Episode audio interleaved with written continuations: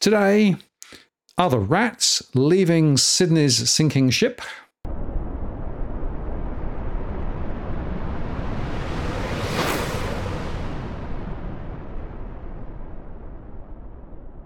Hello again, it's Martin North from Digital Finance and Analytics, one that is post covering finance and property news. Well, Sydney is at risk of becoming the city with no grandchildren, a senior government official has warned, as high housing costs drive young families to leave.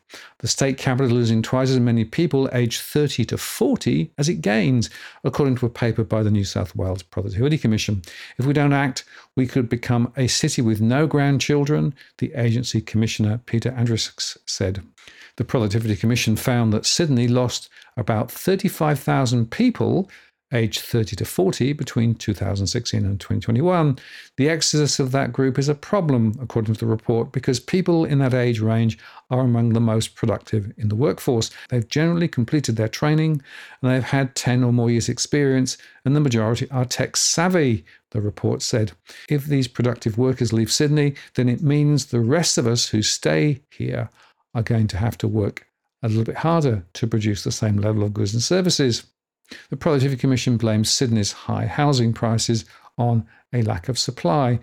In fact, in the past two papers, the Commission made the case for boosting higher density closer to the city in areas where people want to live and where infrastructure costs less. But in its latest report, it found that a quarter of residential zoned land within 10 kilometres of the CBD is subject to heritage protection, restricting redevelopment.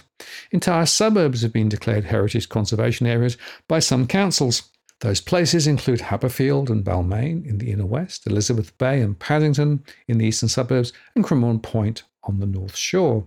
The report argues that the value of architectural heritage ought to be balanced with the value of renewal, diversity, and vibrancy, and the Commissioner is calling for a review of heritage protections in areas where the restrictions are widespread. Where are those gems that you really want to preserve? He asked. There may be a rundown shop or other sorts of things which probably doesn't fit into the category of heritage. And he says experts should be brought in to determine whether some places deemed heritage could be more appropriately used to house people who want to live in the area. It would be lovely if more people could live closer to the heritage so that they can benefit from it and visit it more often.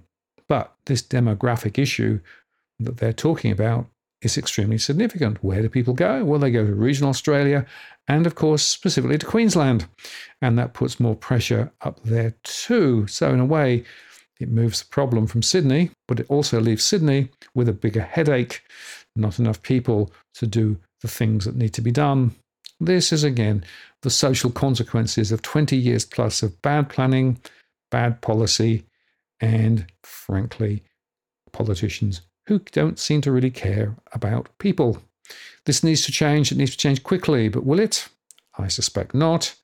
I suspect we are going to see high rise in areas where people can afford to spend a little less but in some of those other areas, the more affluent areas, this is going to be a significant issue because building will not be allowed in those areas.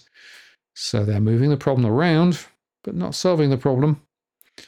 And if more people do leave Sydney of prime working age, then that creates a hangover for the next generation plus. But I also want to make a broader point, and that is, of course, that the Productivity Commission in its report doesn't talk about migration. What's causing the demand in the first place?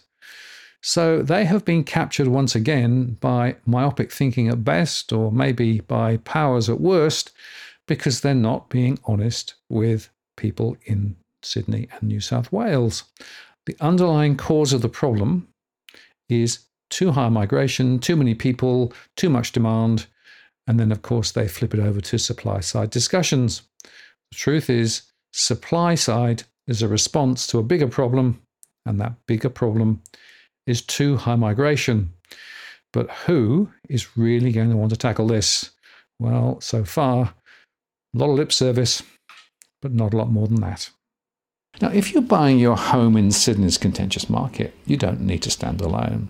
This is the time you need to have Edwin Almeida from Ribbon Property Consultants standing alongside you. Buying a property is both challenging and adversarial. The vendor has a professional on their side. Emotions run high, price discovery and price transparency are hard to find, and then there's the wasted time and financial investments that you make. Edwin understands your needs, so why not engage a licensed professional to stand alongside you?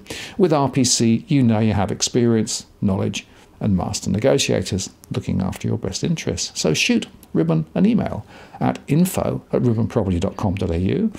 And if you use the promo code DFAWTW slash Martin, you can get a 10% discount offer.